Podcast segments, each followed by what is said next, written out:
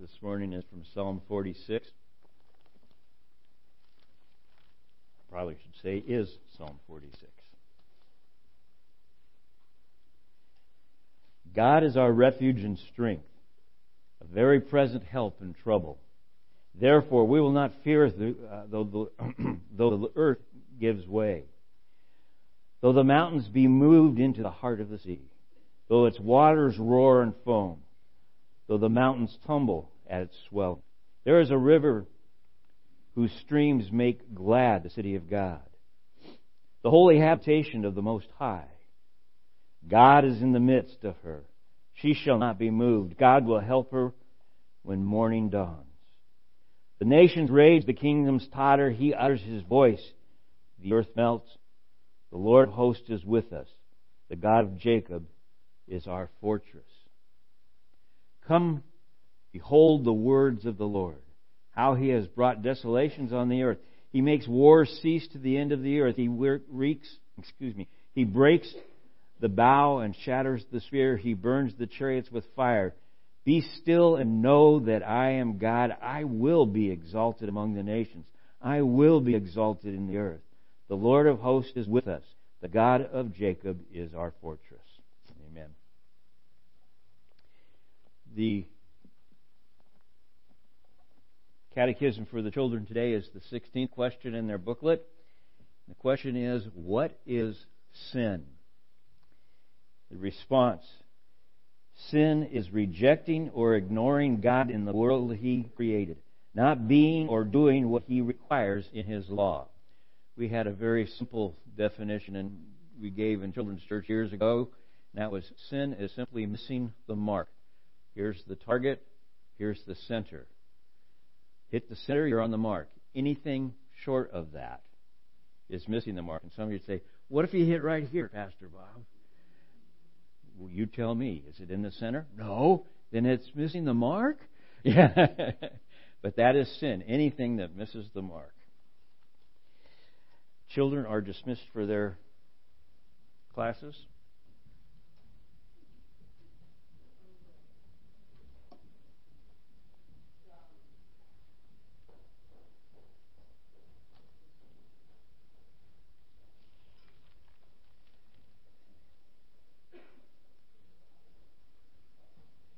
We are preparing to enter the book of Exodus.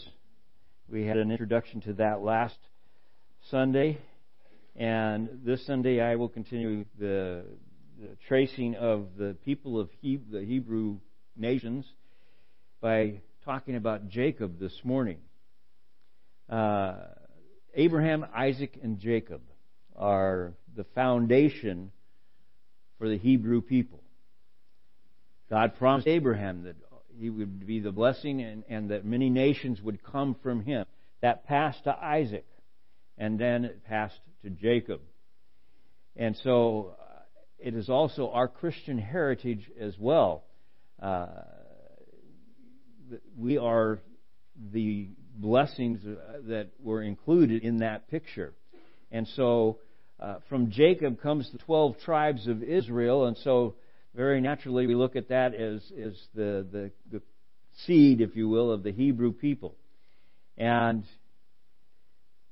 the life of Jacob gets a lot of attention in the book of Genesis, uh, from chapter 25 right to the end uh, when he's buried, and so uh, it covers a, a lot. And, and uh, we know the key stories. Uh, again, probably more the most familiar are those that, that come through children's ministries and, and Bible stories, and probably the majority of sermons. Uh, and that is the birth of, of, of Jacob, for instance. Uh, he was a twin brother to Esau. Esau was born first, and therefore to be the inheritor of blessings from the father, which would be J- uh, Jacob.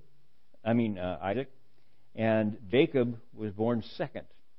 And but they were born very close together. He was grabbing the heel of his brother. He got the name Jacob, which one of the definitions is surplanter, one who takes the place of, or a more broad definition, one who deceives. And, uh, you know, his number one thing he's known for is stealing his brother's birthright by deceiving his father Isaac into thinking he was Esau and getting the blessing that Esau should have gotten. This put an enmity between the two. Esau was very upset. He hated his brother and now plotted to kill him. Uh, his mother intervened and got uh, Isaac to send Jacob away and to, to her uh, brothers in, in uh, eastern uh, Asia, and the end result was that uh, he escaped his brother's clutches. There is so much information about Jacob, and, and Jacob is so well known that I I was trying to f- figure out where am I going to focus in this. Am I trying? I'm going to give a, a summary of this, and and I decided that as I was reading through the the the chapters on Jacob again, I, I got stuck in chapter 35. Um, and it ended up really standing out to me. The chapter begins, verse 1. Now you have Jacob no longer uh, in, in, in Canaan. And it says, God said to Jacob, Arise and go up to Bethel and dwell there. Make an altar there to the God who appeared to you when you fled your brother Esau. Okay, when he had left his brother, he stopped in Bethel. This takes us back to chapter 28. And uh,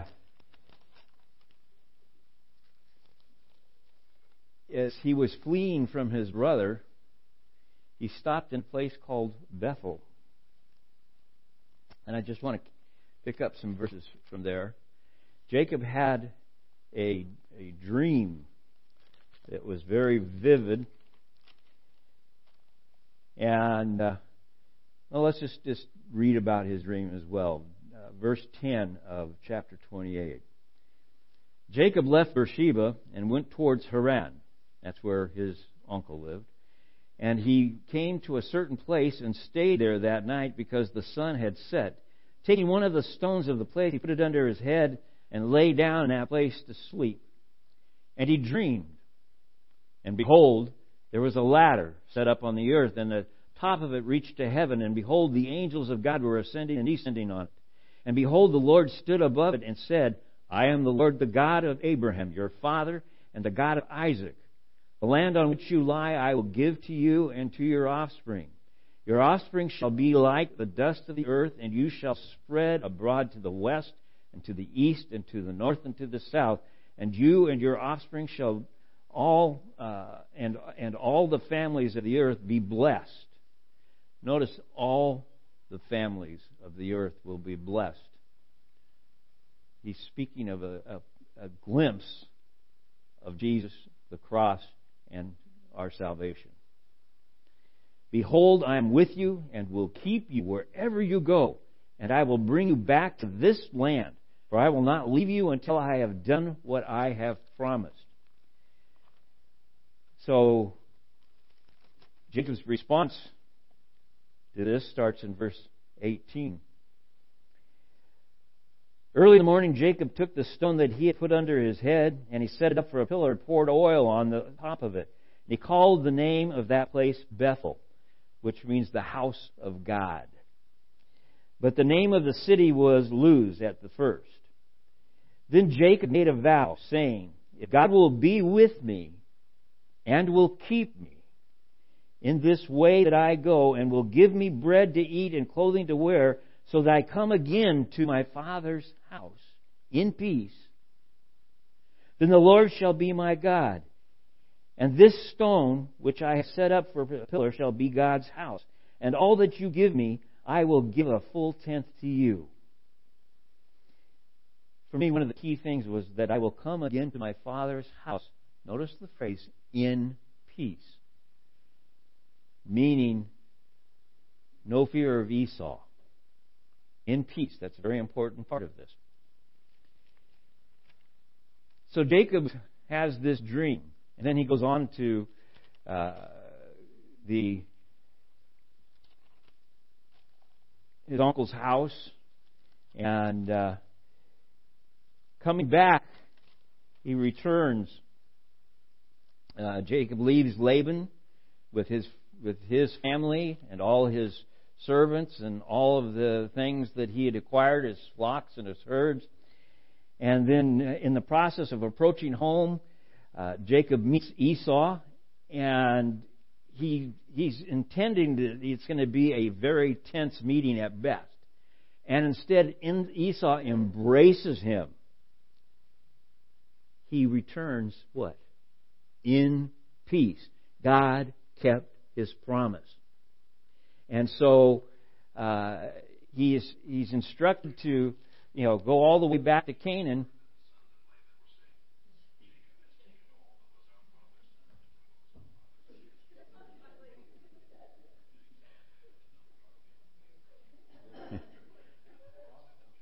I, I, I, I I'm amazed.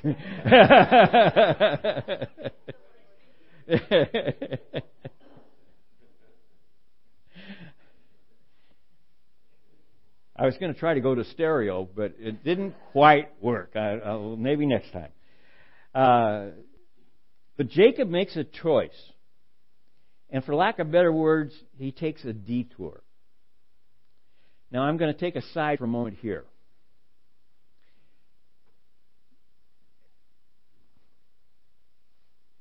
We as Christians are beset at times, if you will, by falling into routines. And we end up, I can't think of a better word than we end up on a plateau. We don't necessarily fall back to the bottom and, and you know, it's not like we're losing our faith or anything like that. God doesn't let that happen to us, but we, but we hit a, a, a plateau. And for lack of better words, uh, we everything becomes uh, routine, just part of what we do. Uh, that can apply to church. Uh, it can apply to our prayer life. It can apply to reading the Bible. It can even apply to taking communion. Uh, I know some people get concerned that uh, us taking communion once a week makes it become commonplace. That's the flesh speaking, folks. The reality is, is that communion is something that is, should draw us into the presence of, of God in a very personal way of self examination and, and, and praise and worship and thanksgiving. And, and so we, we look at that every week as the conclusion of our service because of what God has done for us. We want to recognize and worship Him for that. And so here we, we, we take communion, you know, as, as part of our worship. And worship can become routine. We sing some songs because we've sung them so many times, it's almost rote. We just we sing them, and and and my suggestion is, by the way, and I haven't said this for a long time, we should find ourselves praying before we ever get to church. That God would open our hearts individually. God would open our hearts, our minds to what we have, that our worship would be free and, and, and glorify Him. And I will tell you, I believe that's an asset to coming to church. It's part of our worship. Uh, we should pray before we read uh, the scriptures, uh, that God would open our hearts and our minds as well. So anyway, we get to this point of a plateau, and uh, we we generally need a wake up call to get us back. And uh, Jacob has been, you know, he, he had this promise from God. He, he, he made a vow that he would, if God would bless him, he would return. And God had done everything that he promised he would do. And yet, Jacob stopped short of Bethel, the house of God, the place he had named that. And where he stopped in Shechem, he, he which is, is part of the area of the Canaanites, very prosperous area, very fertile area. He looked at it and, and, and it just like, oh, and he stops. He builds an altar there instead of at Bethel. He, he stopped and he built an altar there, and goes through all the motions. But he fell short of his promise, of his vow. He acknowledged God, but something was missing. Because if he had acknowledged God with his full heart, he wouldn't have stayed there. I kind of thought of the church in Revelation that has drifted away from their first love. And it wasn't that they didn't acknowledge God, it wasn't that they didn't serve Him but it was, like I said, kind of routine. Almost like it's the common thing to do, and, and we just we do it. By the way, this is what the, the, the Hebrew culture and even the Hebrew worship had become by the time Jesus is, is returned, or has come, and uh, in his first coming. And, and he makes comments about that. So this is a pattern that we can get into. We want to be careful that we not do that. Jacob has been on this plateau, and he was on it for 10 years. I will share with you that I believe it is possible to be on a plateau that long. In fact, some churches have been on plateaus longer than that as a whole, and then all of a sudden, God moves. And what happens? revival. People, some like people like to say, "Oh, another great awakening." The great awakening was unsaved people waking up to God. Revival has to happen first before a great awakening, and it always does. Revival in the church, excitement who God is, His Word, and sharing of it.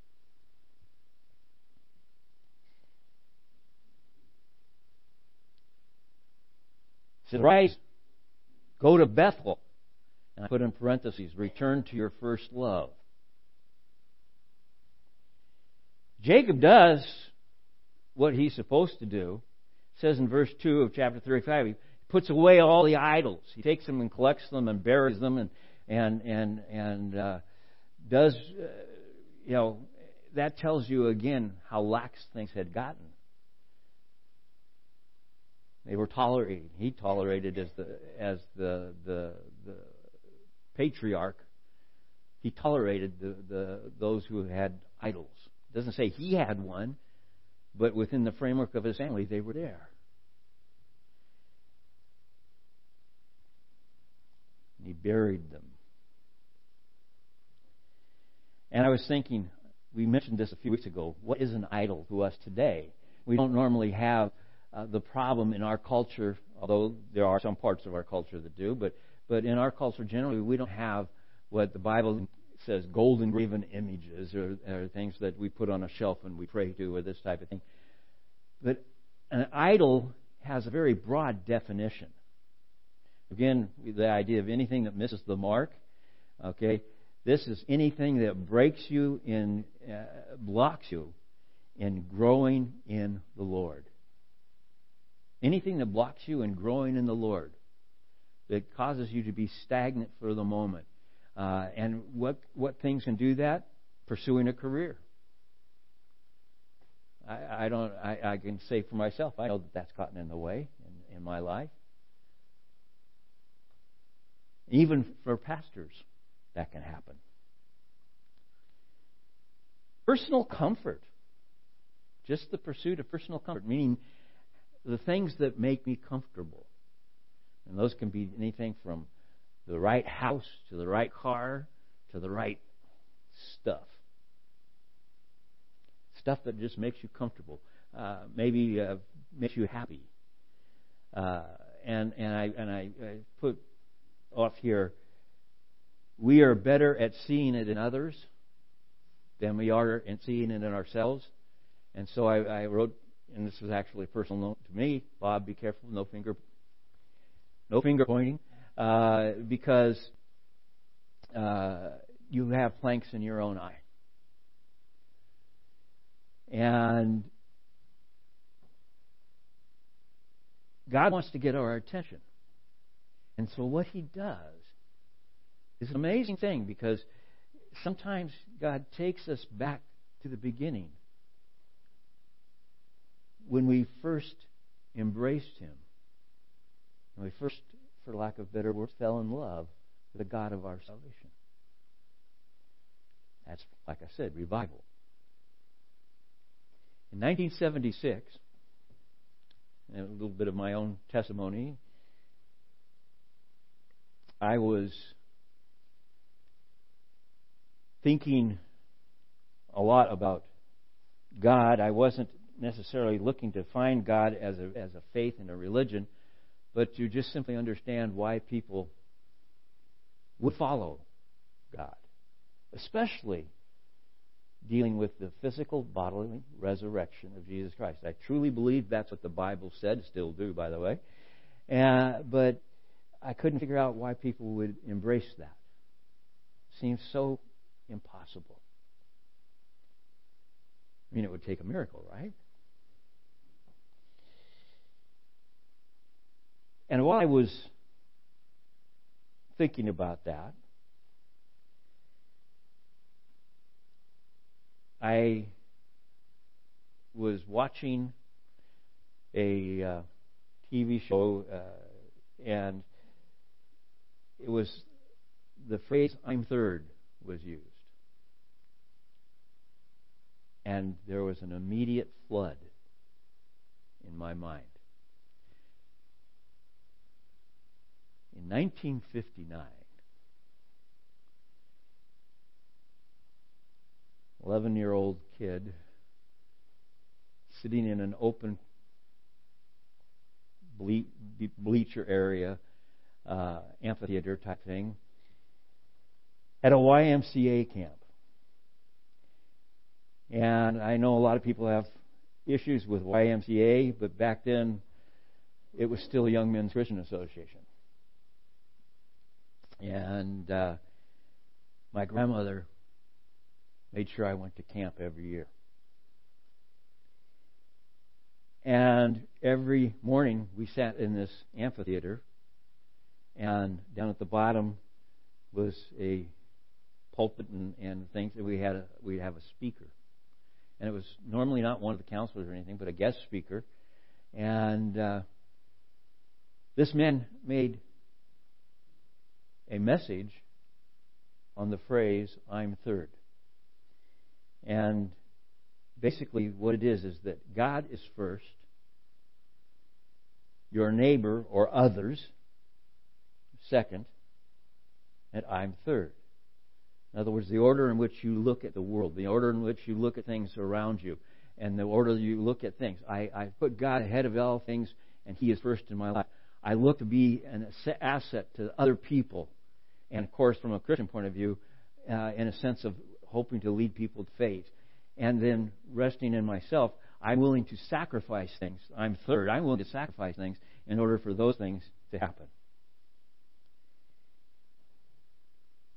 I actually made a uh, piece of, of wood that, that uh, about yay big, and uh, carved in it. I'm third, and then I took and, and made a lantern out of that plastic weaving stuff that they made to, for things to hang around your neck, and, and so that it would hang. And I was really pretty proud of that. I hung it in my room for a while. Wasn't too long after that that I ended up uh, leaving my family and and uh,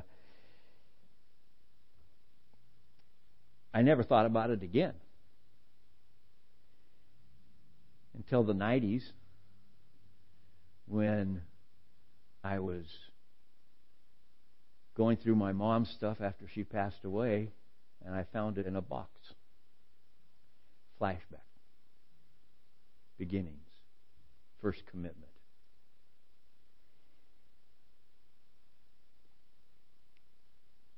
I'm not sure where it is right now. I believe it's possible that it's in a box uh, in, in my brother-in-law's house in Atascadero, but we're not. You know, I haven't bothered to look for it. But the reality was was that that was my first commitment.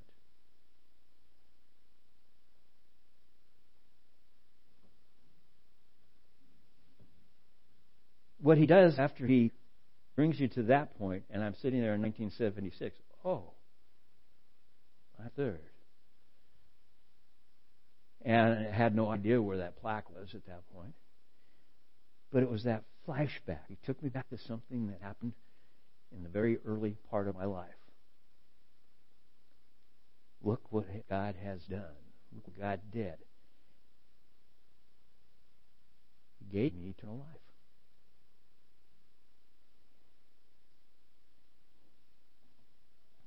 Shortly after that, a couple of other things transpired, including God's use of Pat Boone, who I did not care for. And I ended up accepting Christ again as my Savior. I believe that was God's plan all along. He knew what I had to go through. He let me rest on a plateau where I ignored him completely. In Jacob's case, he didn't ignore him, he acknowledged him, but it just seemed to be routine, and again, short of what God was asking from him. To get off the plateau doesn't always require something new. Our churches have gone through seasons in, in its history. In fact, just uh, a few decades ago, our churches were going through these great uh, attempts to bring about revival uh, by bringing something new, something fresh, something new. And it didn't happen.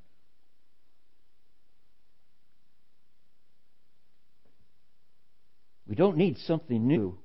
We simply need God's presence, His Word, His grace. And a lot of times, if you will, to be refreshed, revived, and restored to our first love.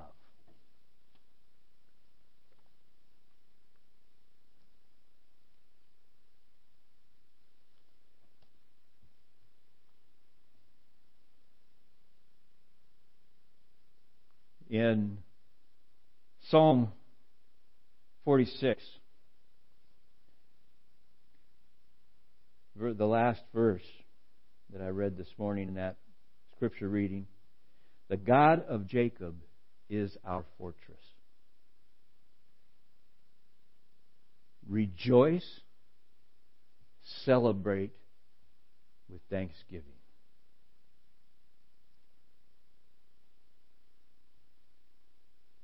Again, every time that we share in communion, God is taking us back to first things. Jesus started this with the beginning of what would become the church. And then the church did it every time they met, it says. And the interesting thing was that they were meeting daily. I don't know if that meant they were doing communion daily or not, but by the way the words are put together, it implies it.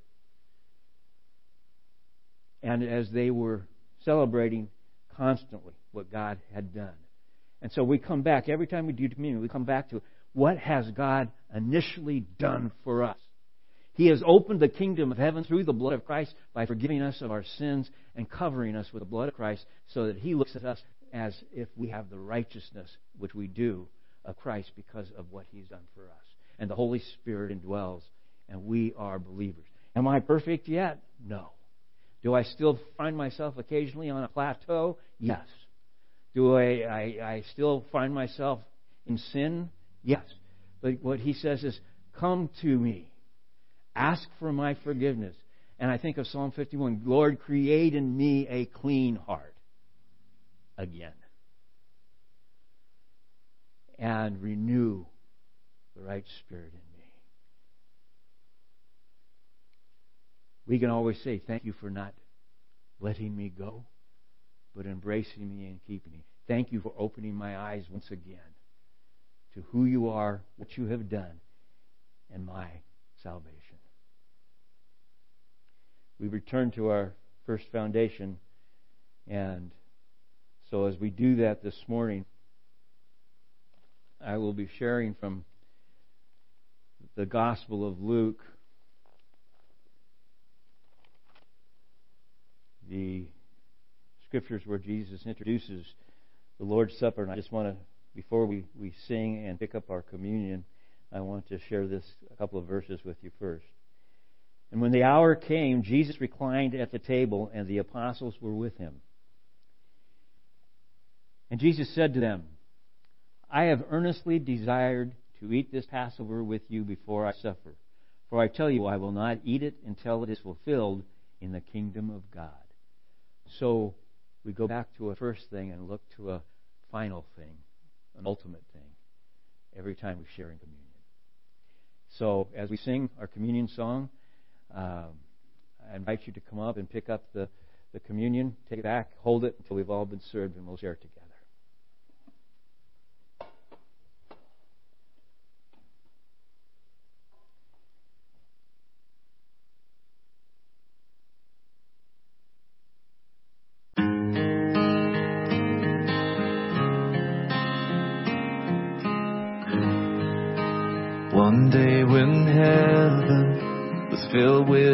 Praises. One day when sin was as black as could be, Jesus came forth to be born of a virgin, dwelt among men. My example is here. The Word became flesh and light shined among us. His glory revealed Living, He loved me. Dying, He saved me. Buried, He carried my sins far away. Rising, He justified freely forever. One day is coming.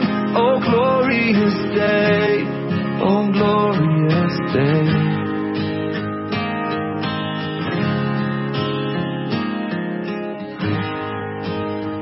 Day they led him up Calvary's mountain. One day they nailed him to die on a tree.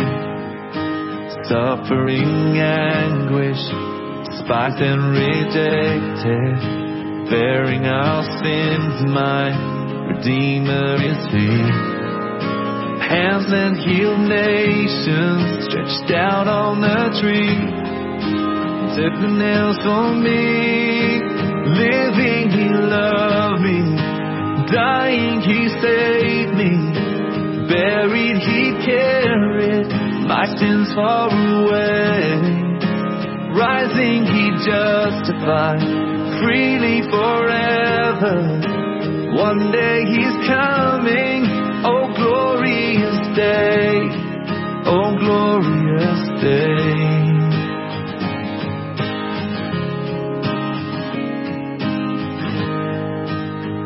Day the grave could conceal him no longer. One day the stone rolled away from the door. Then he arose over death he had conquered. Now is ascended, my Lord evermore. Death could not hold him, the grave could not keep him rising again. Living, He loved me. Dying, He saved me. Buried, He carried my sins far away. Rising, He justified freely forever. One day He's coming. Oh, glorious day. Oh, glorious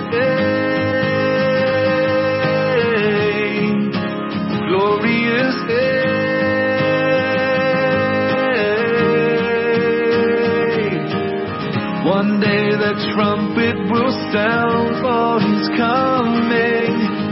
One day the skies with his glories will shine. Wonderful day, my beloved one bringing. My Savior Jesus is mine. Living, he loved me. Dying, he saved me.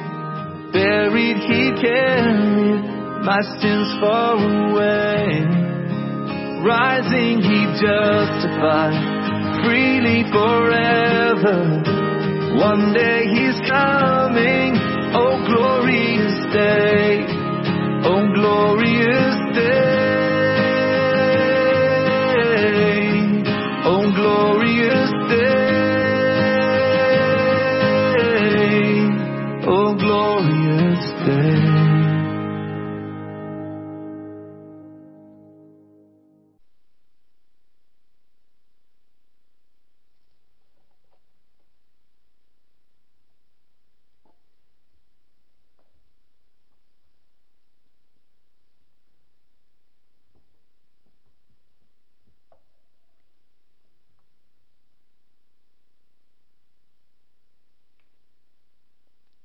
Chapter 22,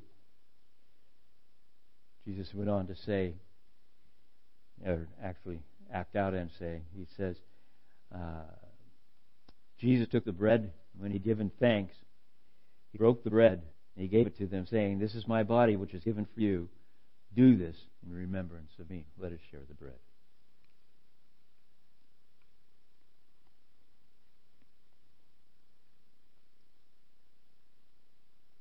And after they had eaten, Jesus says, likewise took a cup, saying, This cup that is poured out for you is the new covenant in my blood. We do this in remembrance of him. Let us share.